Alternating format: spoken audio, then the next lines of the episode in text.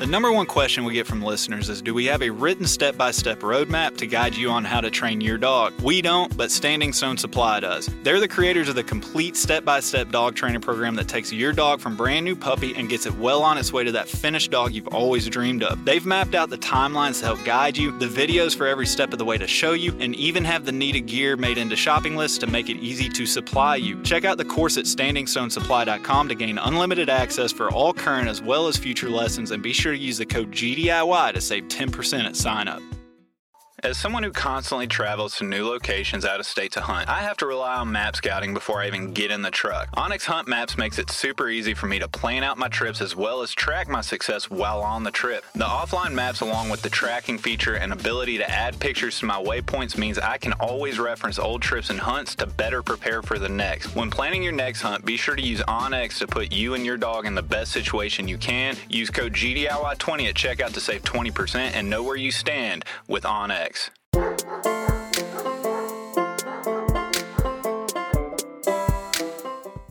All right, everybody, we are back for chapter six and the final installment of this RGS bonus series that we've done. We have Nick B. B. Miller making his return. Uh, ben Jones is making his return from uh, last month's edition, and then we have a special guest. Michael McCord is the newly minted small game coordinator of Tennessee. Michael's here with me in person. Michael, how you doing today? All doing great. Yep. And Nick and Ben, you guys still doing good over your way? Can't complain.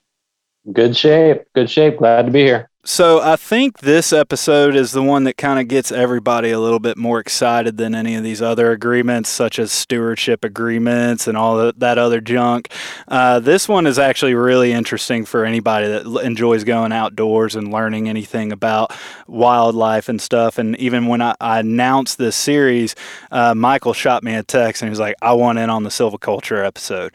And uh, w- fortunately, we were able to make it work it out. But uh, I'm going to go ahead to the guy that is the uh, the forester on the ground on a daily basis right now, Nick B. Miller. I need you to go ahead and start off with the def- definition for all listeners. What is silviculture? Yeah, good, good, good point, Nick, and happy to fill that in. Um, these days, I feel like I'm behind a desk in a Zoom call screen more than in the woods, but. Uh, happy to be in the woods as much as I can be, or at least uh, helping supervise our forester teams, uh, team of foresters that are in the woods. So yeah, silviculture, um, really kind of in its fundamental form, is the practice of applied ecology. It's really the art and science of managing trees or managing forests. So if you look at the silviculture textbook, if you think about silviculture in that broad sense of the definition, it is like agriculture, like how we think about managing crops for you know the different values that crops and agricultural products provide us but it's managing forests and it's managing trees for the diverse goods and services that forests provide us. And so that includes um, timber revenue it can. It also includes wildlife habitat. It also includes uh, carbon sequestration biodiversity water quality recreation. In the broad sense of the word, it's managing trees and forests for those diverse goods and services that forests provide society. And so that makes a, a lot of sense. Again, you you gave the forestry definition. I'm going to give the uh, normal person definition. Uh, it's we're going to pres- prescribe cuts and projects in the forest with specific goals in mind. Right. Uh, it, it, I know that's an oversimplification, but I'm trying to get it down on the ground of how I understood it. Michael, is there is there another way that you would add on to that for the average person listening to this that, that kind of can put that into words? So, from from a wildlife perspective, generally what we're thinking about is providing habitat uh, for the species of interest, and uh, a lot of times what we're looking at is the successional stage. So, basically, succession is the process of starting out basically at bare dirt, uh, that ground being colonized. If you walked away from a crop field, uh, that after decades of crop, and within a within the in the first year you'd have crabgrass come in, you'd have ragweed, you'd have lots of plants that have weed in the name that farmers would cringe at, but frankly, if you know, for a quail hunter, it's probably a pretty good food plant and decent cover as well. But that first, you know, we start off with annuals. Within two or three years, though, we're typically having a forest established there. It may be a very short forest, it may be only a couple of feet tall, but we have a very young forest established. Uh, and at that point, you know, we can make a silvicultural decision to do nothing. We can make a decision to convert it back into open land, or uh, we could do many, many other things that I think we'll probably get into today. But, you know, from a wildlife perspective, you know, we don't have a whole lot of our own tools. Wildlife is a relatively young science. We borrow a lot of tools from agriculture, we borrow a lot of tools from forestry. Uh, and we're basically just using that to manipulate uh, a given acre of ground to uh, the successional stage in the plant community. So that that's what that's kind of how I see silviculture is where we have much more of a, a, structure or a place in time in mind uh, for the species we're interested in managing for. Now, Ben, why is it not just simply cut trees? You know, if all we're talking about is regenerating forests and getting young forests, why isn't it as simple as just go cut a bunch of trees and let the trees come back up? Oh man, uh, you, you gave me a lead in. Uh, I might derail this with the term silviculture, which I never liked. And for the reason is you just said, like silviculture into agriculture, horticulture, aquaculture, it's so much more complex than raising prawns in a in a pond or or growing soybeans. Forest management, it, you've got there's so much there's so much science, of course there is, but there are also so many of these decisions that there really isn't a wrong decision. And that's where the art of the habitat manager then comes in. So I never loved silviculture because I felt like it always boiled it down to you know you're growing trees man it's way more than you're just you're just growing trees um, as michael said you're you're impacting succession at very at various points from it's a field of ragweed with a few seedlings started to it's a 300 year old forest with uh, giant buckeye and oak in it so there's so much art and in so many ways there are a lot of different pathways you can take it depending on the sets of species that you're managing for. That's what what's always been so attractive to me about forest management is um, that there's a lot of the art, and you get to put your fingerprint on what you're doing. And as wildlife foresters, which all of us here talk and are, um, you get to put your fingerprint on it with wildlife specifically in mind. And and what Michael was just talking about is we still, or you guys, still a little bit from agriculture. You guys still a bit of foresters. Uh, again, coming from the ground level that I'm at, is the way I, I see it is why we need silviculture is we're not dealing with a monoculture of corn. We're not dealing with one crop. We're dealing with many, many different species that require different elements, whether that's you know shade intolerance or they love the shade, or they need more sunlight, whatever it is, you're you're having to manage for a vast diversity of plants and trees as opposed to just one crop. And that's to me why you have to have such a high, uh, highly specific goal in mind when you're prescribing these projects. And I'll let anybody kind of take that up and run with it from there. But that's that's how it makes sense in my head. Well, I'll chime in on that, Nick, because that's kind of near and dear to me. And a lot of the reason that when I was originally in school and undergrad, that I pivoted from agriculture to forestry. originally went to school and study ag and uh, realized that a lot of the stuff in forestry, you know, you're starting with a, a natural forest ecosystem and you're starting with a really complex community assemblage of different tree species and plant species and wildlife. And it's just n dimensional right? There's so many different directions that you can take that forest in to meet a lot of different value streams and a lot of different services and demands that land managers and the public have on our forest. So it's a very diverse ecosystem that we manage, and it's also a very uh, diverse profession in terms of the types of values that we derive from our forest land. But I'll also say it depends on the type of forest that you're managing. You compare kind of loblolly pine management in the southern, you know, Piedmont or coastal plain. You look at industrial lands; they're they're growing loblolly pine trees like they were corn. You know, we're talking about plantation rows. It's really more of an agricultural product. it's a lot more simple. It's a lot more human controlled and dominated. And there are multiple value streams that those forests are providing. Those forests are providing clean water, they're providing clean air, but they're primarily being managed for timber production, right? You compare that to Appalachian hardwood forests, natural hardwood forests in the Appalachian Mountains.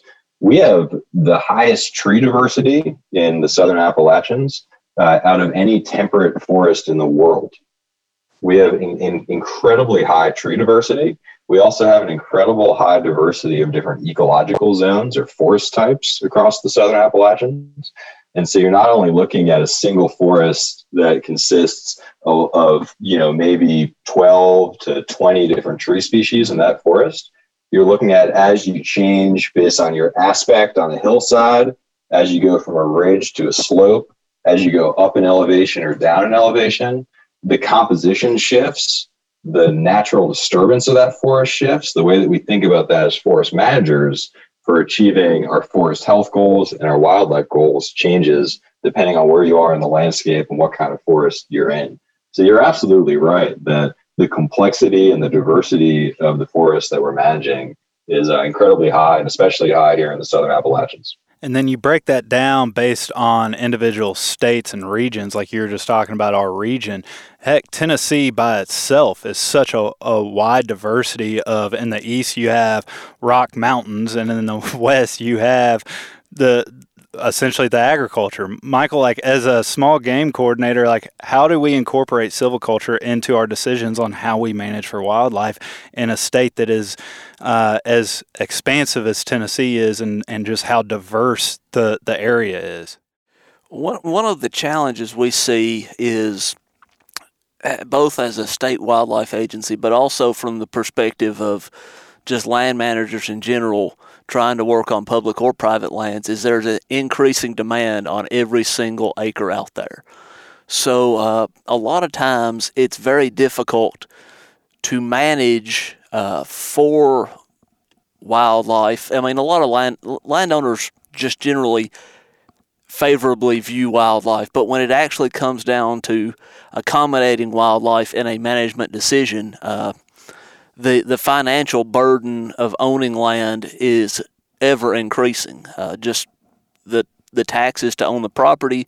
There's there's more and more demand on that landowner uh, every day, and it's ex- even more intense in agricultural areas. Uh, so a lot of times, where we have opportunity to provide habitat for small game, and small game could be uh, anything from a gray squirrel that is going to be used, using more of a mature forest type uh, to uh, to a woodcock or a northern bobwhite that are going to be using relatively young forested or unforested or non-forest areas uh, is managing actively managing these forested acres. They're providing a resource to that landowner, usually through our management activities, but also in a lot of cases, there's a reason that that land is forested and not in agricultural production currently. You know, a lot of times it's either, like you mentioned with the mountains, it's too rocky.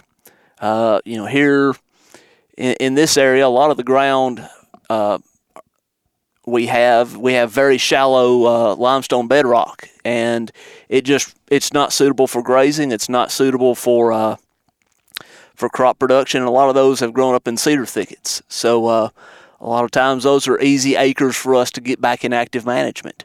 Uh, you get out in West Tennessee, and especially as you approach some of the bigger river systems, we have areas that are out of crop production because they're too wet. They just flood out too frequently. So, areas like that can certainly be areas that we take on management uh, through various silvicultural practices to uh, kind of cater that successional stage to the, the various species of wildlife that we might be interested in.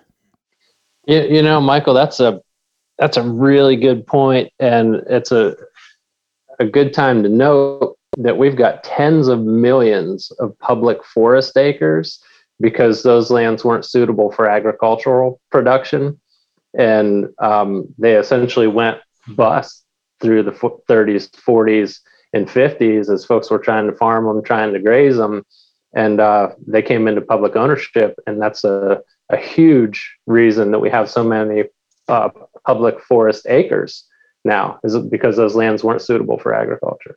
Absolutely, and it's it's sometimes a little frustrating as a state wildlife agency when you have people that expect you to manage public lands to the same degree as private lands when there's a reason that a lot of this land is public publicly held because decades ago when we were able to acquire it we were able to acquire it because nobody else wanted it uh, in a lot of these cases.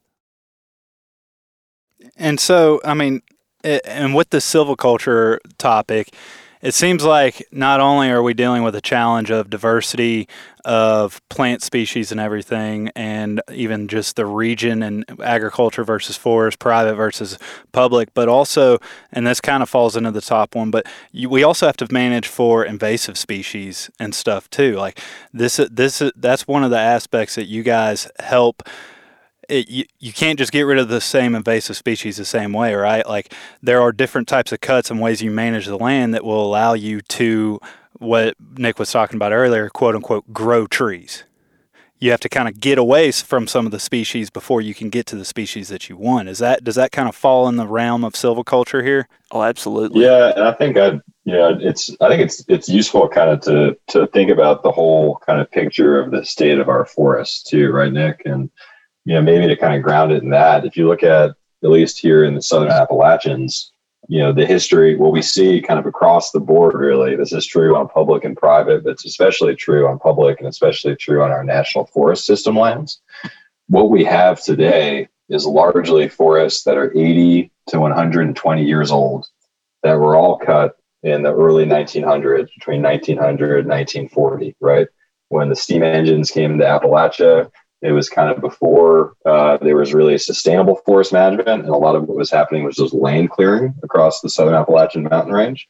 A lot of those forests grew back, and they grew back even aged, and they grew back also with a new federal policy of Smokey the Bear fire suppression. And so historically, Native Americans and early European settlers were actively doing burning. They were, they were burning the landscape and maintaining more diverse, more young, more open forest conditions.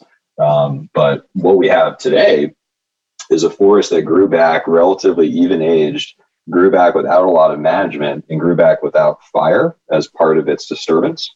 And so a lot of the tree species, from a forest health perspective, that have been declining over the past several decades are species that are more fire adapted or more fire tolerant. So when we think about forest management and we think about silviculture, managing for oak, managing our forests to regenerate and manage for high quality oak trees is often a priority because tree oak trees are more fire adapted and more fire tolerant than some of our more moisture loving trees or mesophytic trees are, such as red maple and tulip poplar. So you look at an 80 to 120 year old uh, forest. What do you have in the sub canopy? You've got a lot of red maple stems that are like one to 10 inches in diameter and you have no uh, oak regeneration, no oak seedlings and saplings that are coming in to replace that forest. So we talked about this a little bit, Nick, when we were out at North Cumberland WMA and we were talking about shelter woods, right? But the reason that those maples are there is largely due to fire suppression and the lack of controlled burning. And so we might have a goal to achieve our forest health and our wildlife objectives of creating more young forest habitat, which we absolutely do, right? We know that zero to 20 year age class is so important for ruffed grouse and a lot of other wildlife in the region. But we might also have a goal to manage for high quality oak stands. And so we might come in before we actually do a commercial harvest.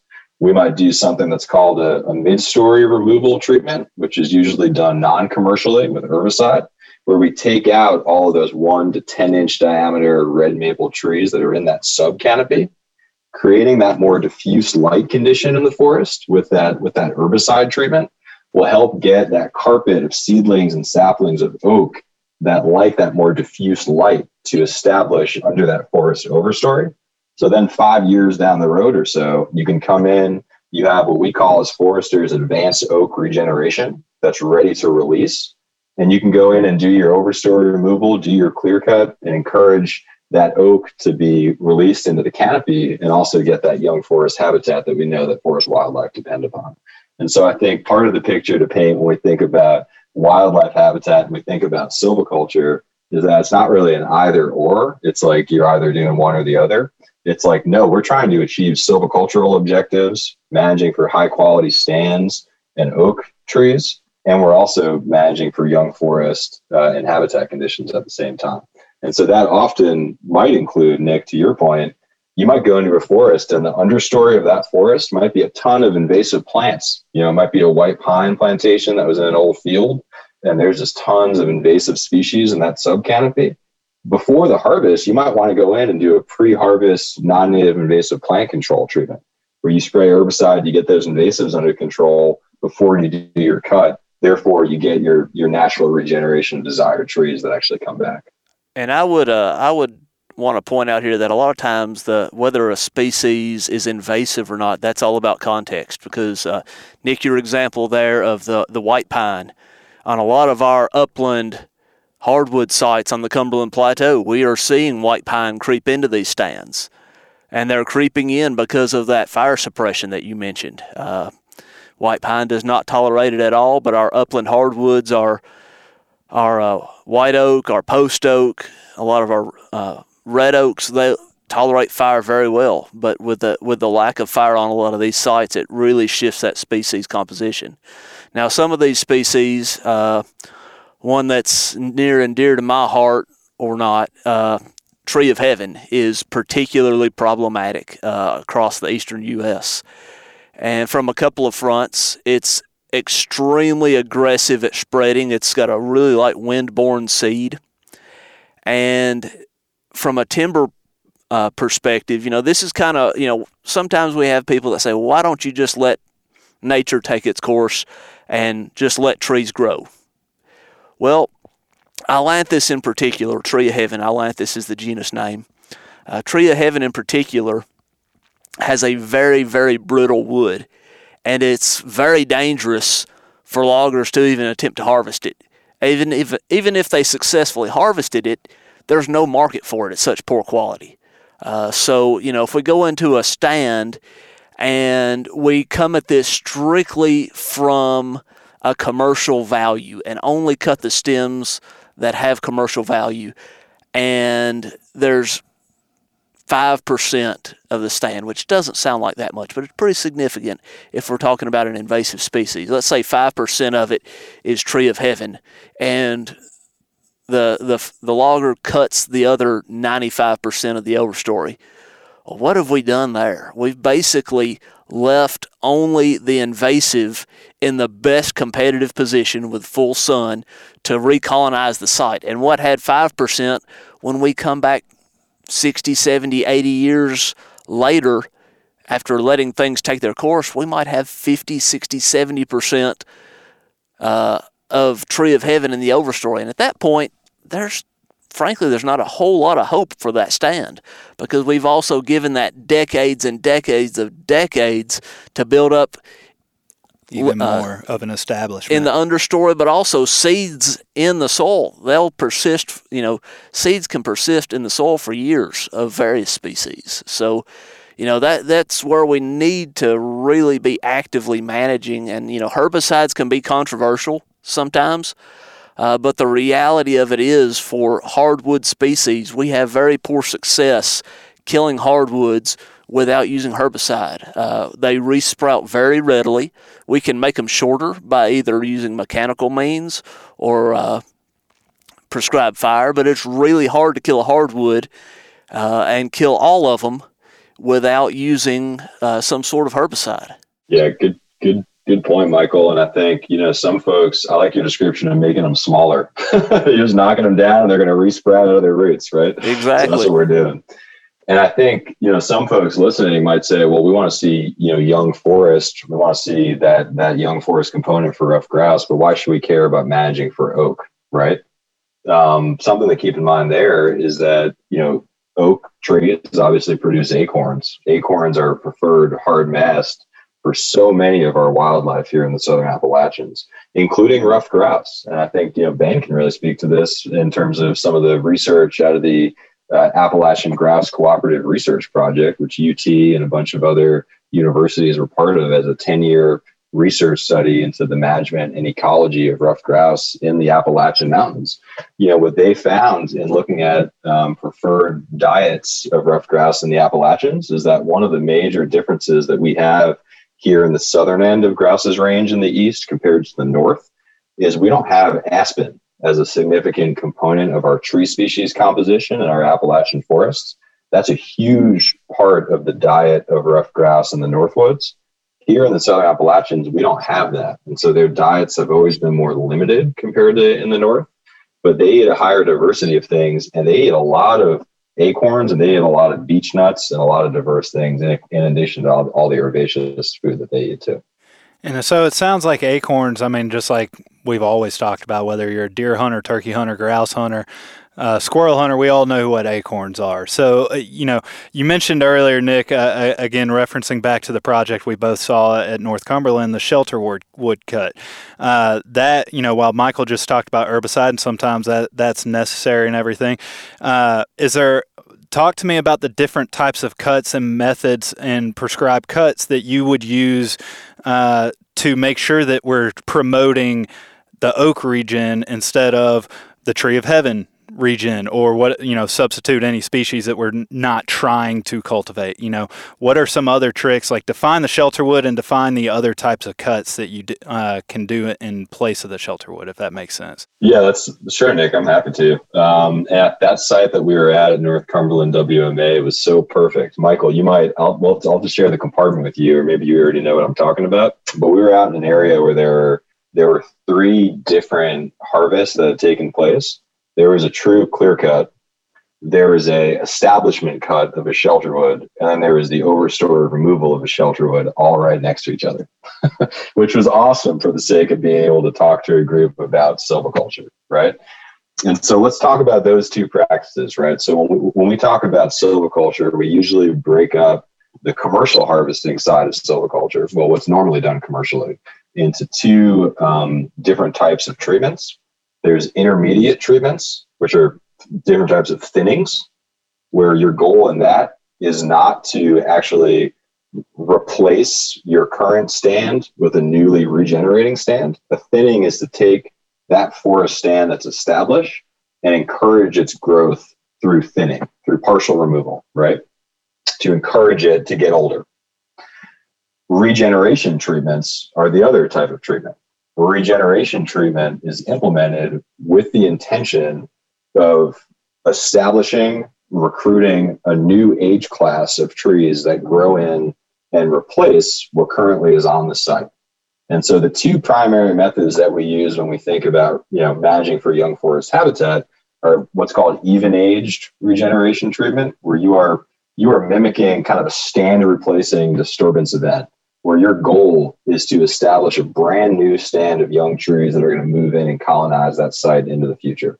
And you can do that either through a shelter wood or through a clear cut or through what's used in some pine ranges, a seed tree cut. But we're not going to really go into that because that has slightly less relevance to kind of hardwood management. But when you think about clear cuts and shelter woods, a clear cut is a treatment where you remove the entire overstory and you do it for the purpose of just establishing a new um, a new cohort of trees, either that seed in and establish, or what's often done in our hardwood region in the Appalachians is it's a combination of tree species that seed in following that cut, uh, or come back from stump sprouts, uh, or were already established in the understory before the cut. But it's a total overstory removal, and you might do that because you already have trees that are established as seedlings that are ready to release or you might do it because you really want to be lethal and you want to kill everything on the site and start over.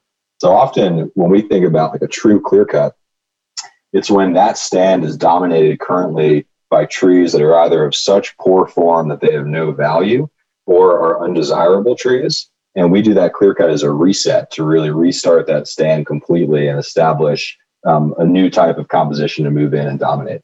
What's more common as a practice for us is a shelterwood sequence. And so when we talk about doing a shelterwood, it's a it's a series of partial cuttings with the purpose of primarily establishing oak trees and more shade intermediate tree species. What we're doing is we're really managing light, right? So I mentioned before that oak is a tree that likes kind of that more diffuse light conditions. Historically, some of that was provided through fire, but with 100 years of fire suppression, what we see is that more moisture loving, more generalist trees like red maple have largely occupied our forests. So, what we might do in a shelterwood sequence is come in, do that mid-story removal to get that advanced oak regeneration established before we do the overstory removal. Or we might do an establishment cut where you go in, you take out half of the forest stand density to create some more diffuse light. You run some fires through the stand to help get that oak regeneration established. And then you come back and you take out um, the rest of what's left on that site to fully kind of release those oak seedlings. So there's different types of prescriptions that we apply depending on what the conditions are on the landscape, Nick. And I think, you know, a lot of folks sometimes see like a shelter wood and they'll see some trees that were left in a cut and they'll say, why'd they leave those trees in the cut? If they took it all, it would have created, you know, more growth and better young forest habitat. Well, often what we're doing is that taking out 50% of that canopy or part of that canopy is the first step in that shelterwood sequence to be able to establish that young forest, right? So often the, the ideal would be you do that first cut or that partial cut to help get the right tree species established. And then you come in and do that full clear cut or overstory removal to really release that, that regeneration on the ground. And I'll say the last thing I'll say, and I'll stop. I'm a silviculture nerd, so you guys got to hold me back with this stuff. Uh, the last thing I'll say with that is you know, shelter a shelter wood kind of treatment is not just a uh, a single action. It, it's a process. It's a series of partial cuttings that eventually get you to that that that overstory removal, which basically looks like a clear cut on the ground. So let me ask you. It sounds like we keep making decisions, or at least on this example of oak trees, but you know, we keep talking about diversity, variety. So throughout the sh- shelterwood say that we hit our target to what is like produce as many oaks as we w- we can right there. Can you have too much of a good thing there? Can you have too much oak trees there? Is there something that we're trying to mix in with that, or is our main goal like down here for this instant, get as many oak trees there as possible, and that's that's what kind of motivates our decisions? It, I don't know if that makes any sense at all. I think a lot of this has to be site specific. So uh, traditionally we're going to manage oak on what we might think of as poor to in, intermediate quality sites, sites that are generally uh, going to be drought driven. With, with, with, when we regenerate any species of tree, we have to think about that tree's adaptations. So, a couple of hardwood trees, for example, well, we'll take three. Uh, with with our maples and beeches, that group is generally adapted. They're kind of a sneaky tree. They can hang out in very heavy shade for a very long time. And when a gap is created in the canopy, they try to grab that gap. Uh, poplar, yellow poplar, uh, got to be proper here, not uh, cottonwood poplar, because we've got a broad audience. But uh, yellow poplar or uh, tulip tree is uh, yellow poplar is a common name for it in in the east and southeast is a species that tries to very rapidly win the race to the sun. So if we had a a cut that was done on a south facing slope, these are generally our drier slopes, and we have a couple of good years, and then when it turns off dry, like what we've been going through this summer, uh, that poplar would be doing great. The drought hits, and it doesn't have enough root. And that's when you'll start to see that shift, that that oak that has not only, you know, Nick talked about its light preferences, oak also tends to focus on uh, root growth initially versus shoot growth. And that can be one of the challenges to uh, managing for oak is maintaining that intermediate light level for a prolonged period of time for that oak to put down a sufficient root reserve where it's able to put on that big shoot uh, burst.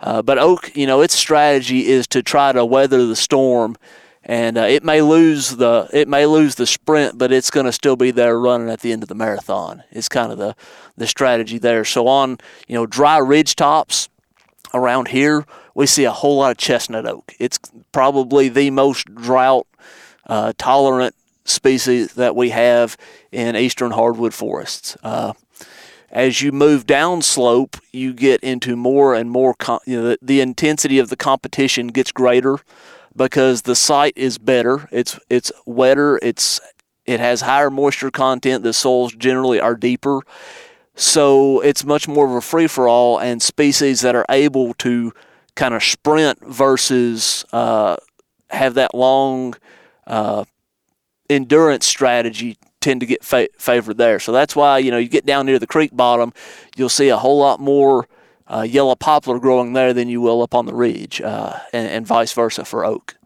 The oak just in the bottom, the oaks they they just lose the race. Now it's a little bit different in bottomland hardwood systems, but generally that's not something that we're thinking about from a from a game bird perspective so much. But uh, Nick, to to hit your question about diversity, I think this is where silviculture is a misnomer.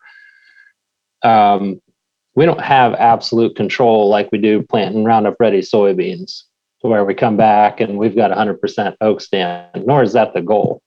What we're always trying to do before we uh, regenerate or, or clear cut or start over a stand and create young forest is make sure that that new forest has good representation of what we want in the next forest.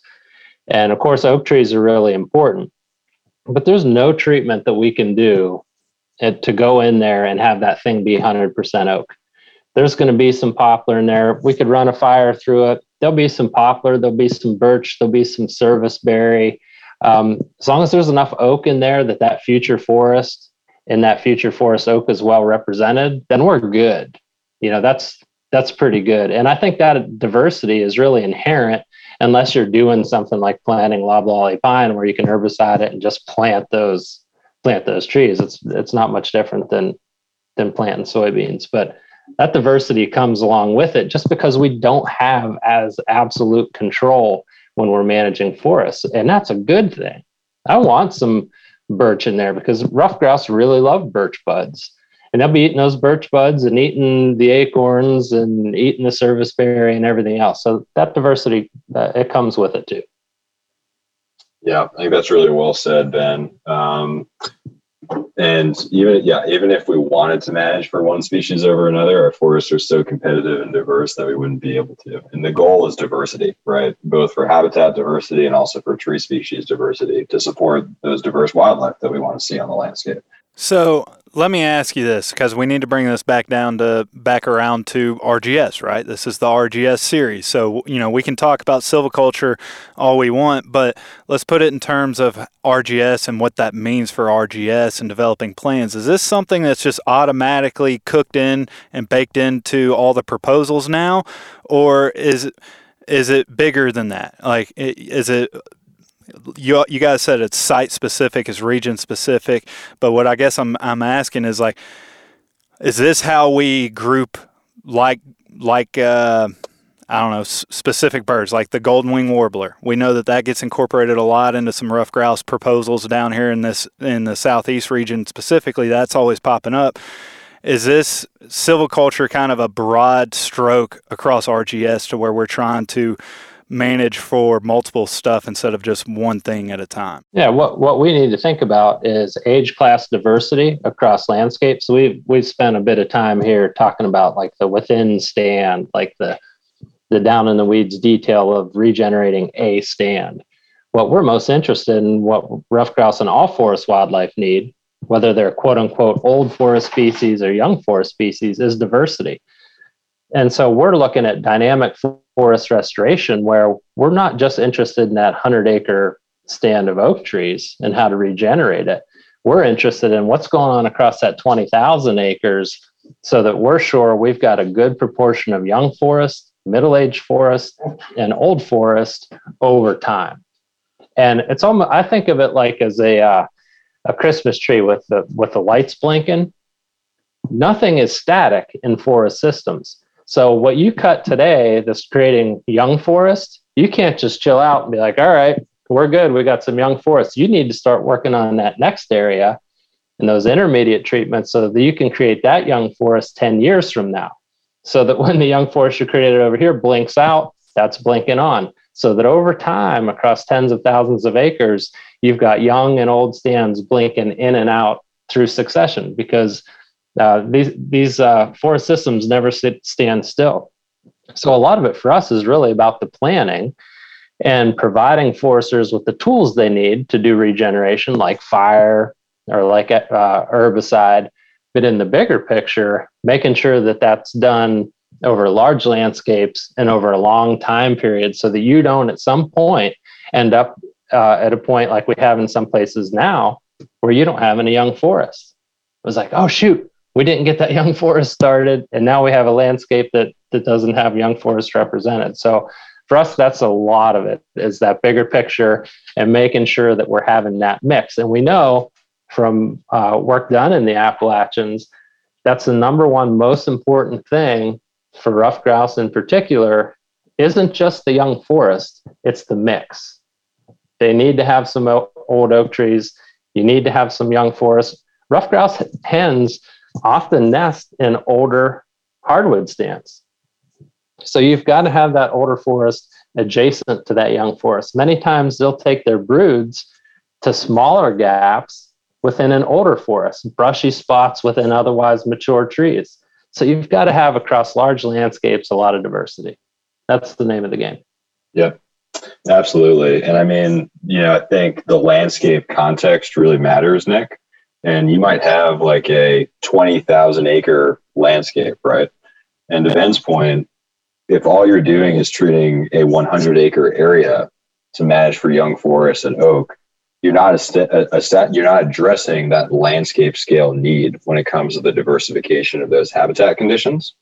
So we might have a 20,000 acre dynamic landscape where we have goals to create to maintain, let's say, a range of 10 to 15 percent young forests, 30 to 50 percent more open and woodland forests, and then 30 to 50 percent more mature forests on that landscape but that's not going to be static, right? Part of our programming, part of the work we're doing under our working forest model is taking those functional dynamic landscapes, establishing those desired conditions of that right mix of young forest, open forest, and mature forest. That's going to provide that right habitat mix of conditions that are currently underrepresented to benefit grouse and woodcock and golden wings, but also to benefit species like cerulean warbler and wood thrush that need that mature forest on the landscape, but also need some habitat diversity in young forests to be able to go into to meet parts of their life history. So the landscape scale context and having that habitat at the right proportions on a landscape scale is really the overarching need. But that those stand level silvicultural prescriptions, what you do in this stand, what you do in that stand, to be able to achieve those landscape scale objectives is where the silviculture comes in, right? So we we manage at stands as foresters, and you might have a series of stands that you're managing for oak in one way. You might have a series of stands you're doing thinnings in because they're not mature financially yet. You're going to apply different silvicultural treatments in that dynamic landscape, and you're going to do it at the scale and at the intensity to be able to maintain those desired habitat conditions across that landscape block. And that's exactly I'm uh, that's exactly where I was headed. Both of you guys answered my question perfectly. So, in terms of silviculture on a bigger landscape, you know, uh, like Ben said, we, we spoke about like within the weeds on a site specific thing, but really the challenge seems like it's getting everybody on the same page or like minded goals on a much bigger scale so that they connect over time and even decades apart. And if we're talking about it's hard enough to get people in the community and society on the page with doing like one cut at a time, one stand at a time, how do we as conservationists and people that care, how do we get everybody on a bigger picture across decades and across a bigger landscape and even across state lines in some cases. So it's like silviculture, it makes all the sense in the world when we apply it to one side at a time.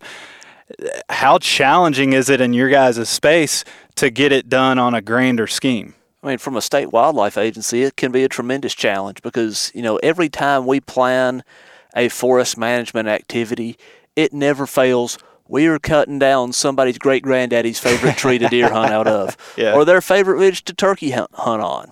Uh, but you know, one of the realities of it is, is deer and turkeys we, we kind of throw them around as this habitat generalist, but really, if we're talking about where deer and turkey thrive, you know, we, we talk about them also as an edge species, but really, deer and turkeys do best where they have a diversity of cover types. That's why they're on that edge, is because they can get two different stand ages or they can get forest and field at the same place.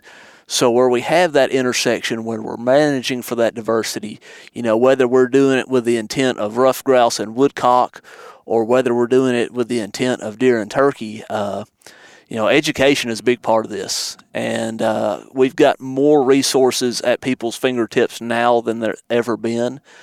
But we also have to meet them where they are and go to the places where they're getting their information to uh, to get that information out there. Whether they're a a turkey hunter and they're mad because that's the place they've always hunted turkeys, they need to understand that there's plenty of other places for a turkey to strut and eat an acorn out there.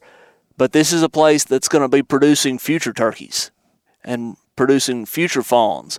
And this is a place as this forest regenerates that instead of, you know, for the deer hunter having maybe a hundred pounds of forage out there per acre for that first five to ten years after that cut, there may well be five, six, even seven thousand pounds of high quality food that's growing fawns, that's meeting the needs of does, that's putting antlers on the head of bucks during that time of year. You know, this is these are all things that we've got, you know, both as professionals but you know, I'd also challenge you know the the bird hunting community as well. You know, you're going to run into these guys in the field. I've run into them in the field. yeah. If you can, you know, if you can show them number one that you're, you know, we're one of them, but also there's value to uh to what they're doing. You know, there there's value in that silviculture to what they're trying to do besides just acorns because you know what's a deer what's a deer going to eat in June? It's sure not an acorn.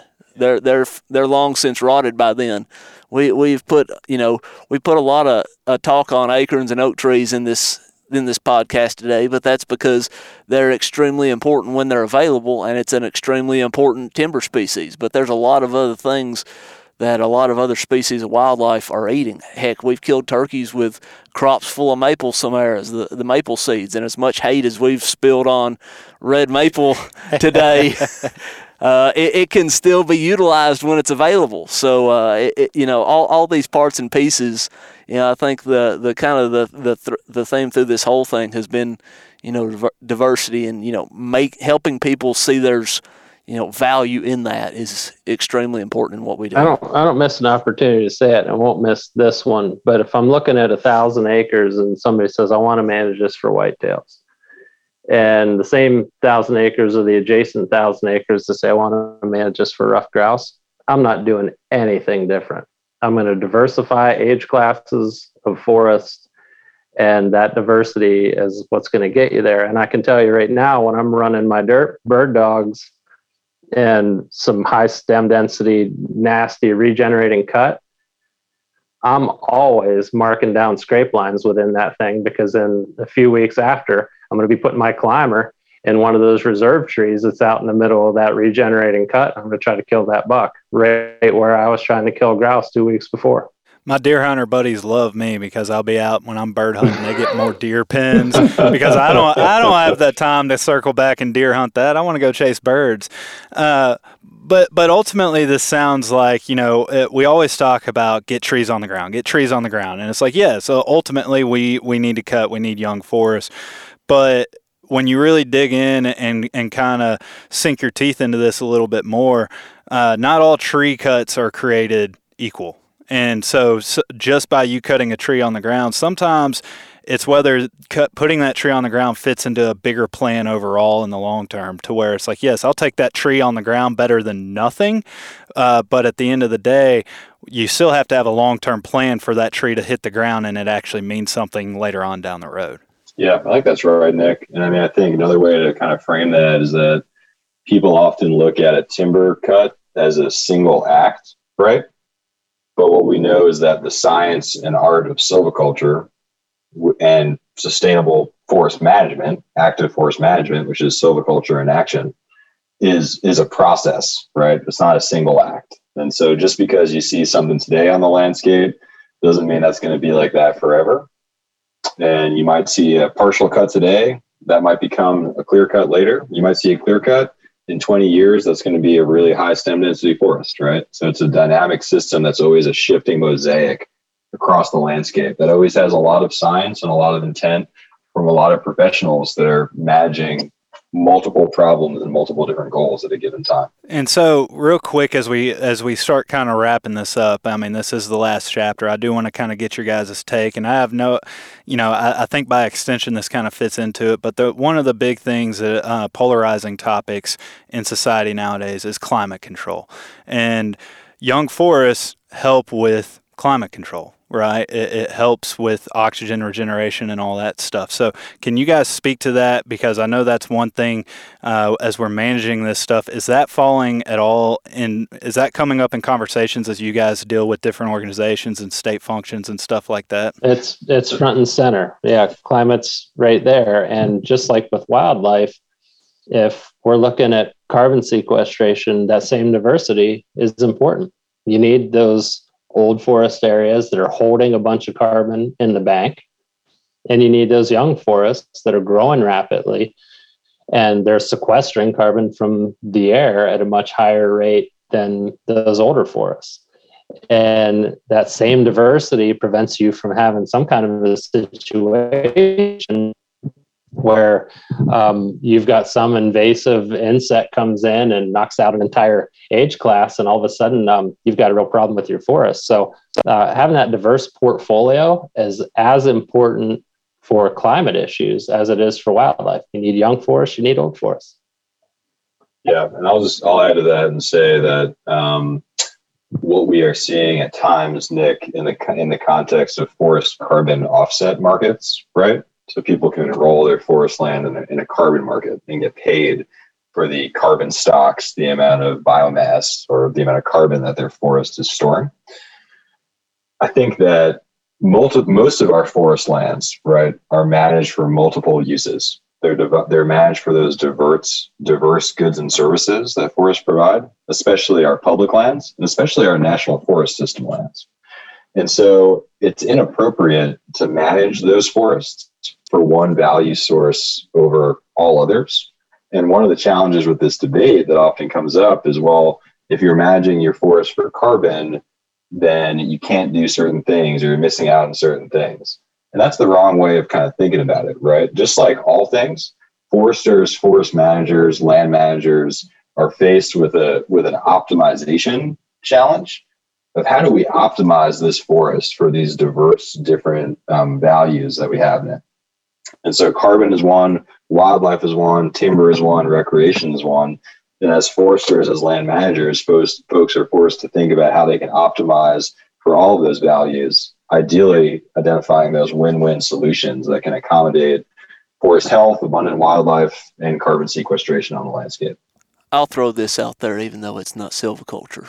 Uh, you know, one of the reasons why prairies historically were so desirable as agricultural land was because our native plant communities uh, are so efficient at banking carbon, not just in the biomass in the case of a forest, but also uh, in the soils. That's where most of uh, the prairies historically had that, and uh, that's that's a big reason why the the the the organic matter content in those prairie soils is one, one of the biggest reasons why they were so desirable uh, for conversion to agriculture. Uh, now, that's not to say that we can't put carbon right back there again by going away from something that's a, a an intensive monoculture crop to something that's more of a natural system.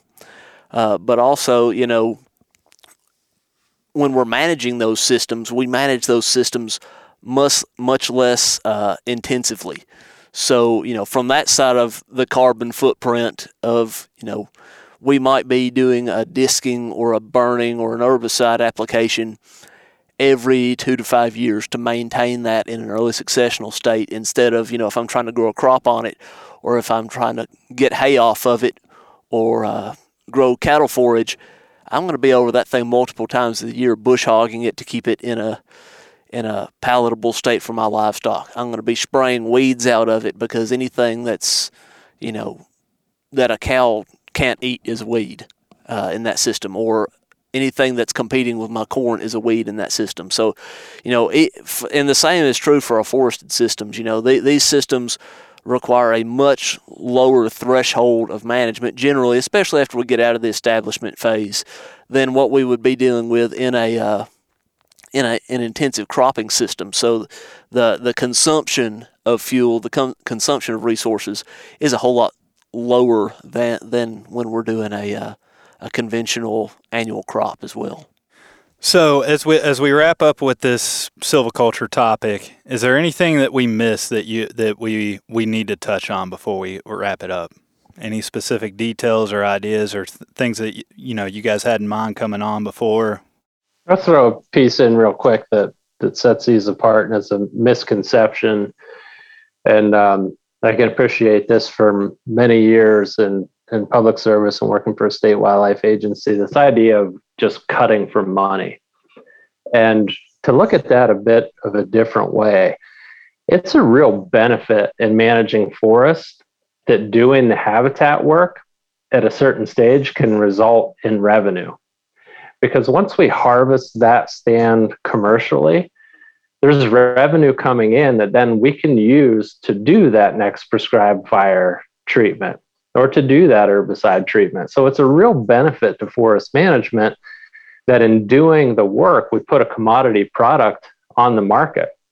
We've got a massive farm bill that's taxpayer supported that pays agricultural producers to take commodity products off the market. With forest management, in doing the work, we can put a product on the market. It can provide jobs for the local community, and it can give us funding to do more of that work in the future. So a lot of times it gets, I hear it turned into kind of a black and white issue. Oh, you're just cutting for money. And for the Ruffed Grouse Society and our state wildlife agency and our state forestry partners and for the Forest Service, it's never about just cutting for money. But that is a huge benefit to forest management that in doing the work, we can raise revenue actually to fund more of that work in the future. From a private land standpoint, because that's the world I just stepped out of before stepping into the, the statewide program world. Uh, you know, we have an increasingly high demand on land to be developed. So, to the same end, if a landowner can derive some revenue from a timber harvest, that that land has value to that landowner besides being lotted up for the next subdivision.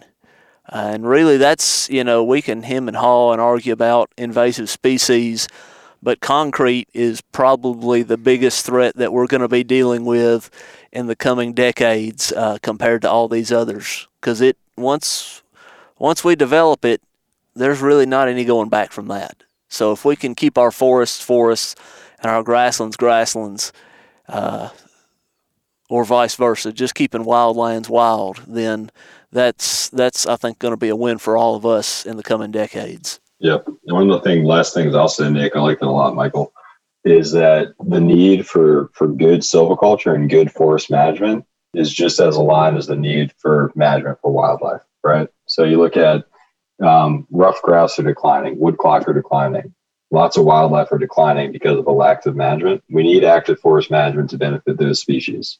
At the same time, oak, many other tree species are declining and they need active forest management to be able to be proliferated. So we don't have a choice, right?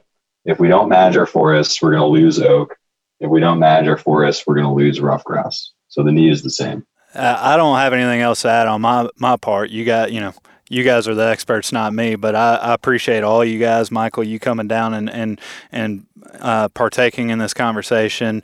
Ben, you coming on, uh, taking time out of your day and and uh, speaking on behalf of you know RGS and Nick. Thanks for coming on six times now and uh, breaking this down. Uh, I hope that this RGS series was as enlightening as we hoped it would be, and provide clarity on some of the uh, some challenges or issues that we've had over these past couple years. Uh, you know, I, I, know I've learned a lot and uh, cleared up some things in personally, I had questions on my end. Uh, Nick, hopefully that you think that it was uh, as worth your time as we had hoped when we did this. But I just want to say thank you one more time and and agreeing to come on six times and uh, kind of beat this dead horse over and over again. No, Nick, I really appreciate the opportunity, man, both to be on the podcast and also to get to know you more. Um, so I, I think this has been a great opportunity, and I thank you for it. And yeah, I think as soon as we can, we need to get out in the woods with some guns and some gun dogs this year too, and uh, spend some more time together in that way.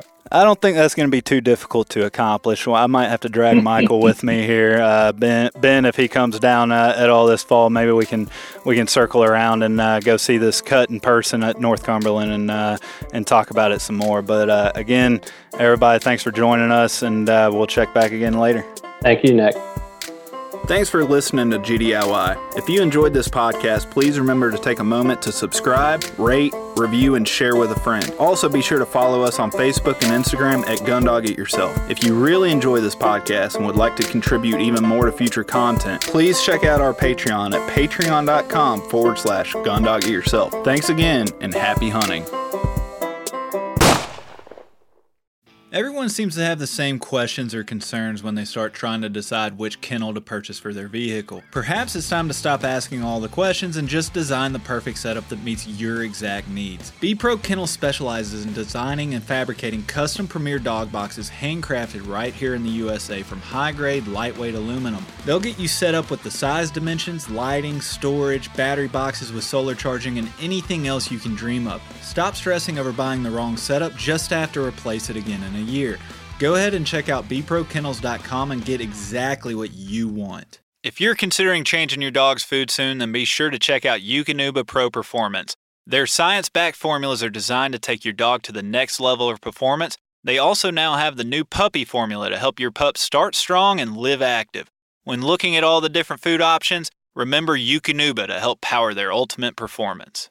Hey, what's going on, everybody? It's Bob from Lone Ducks Gun Dog Chronicles podcast. I hope you just enjoyed the episode you just listened to. And if you did, I think you'll enjoy hopping on ours. We've got professional retriever trainers and upland bird dog trainers from across the country and world sharing their tips and tricks and great stories to help you and your dog get ready for the season. We'll see you there.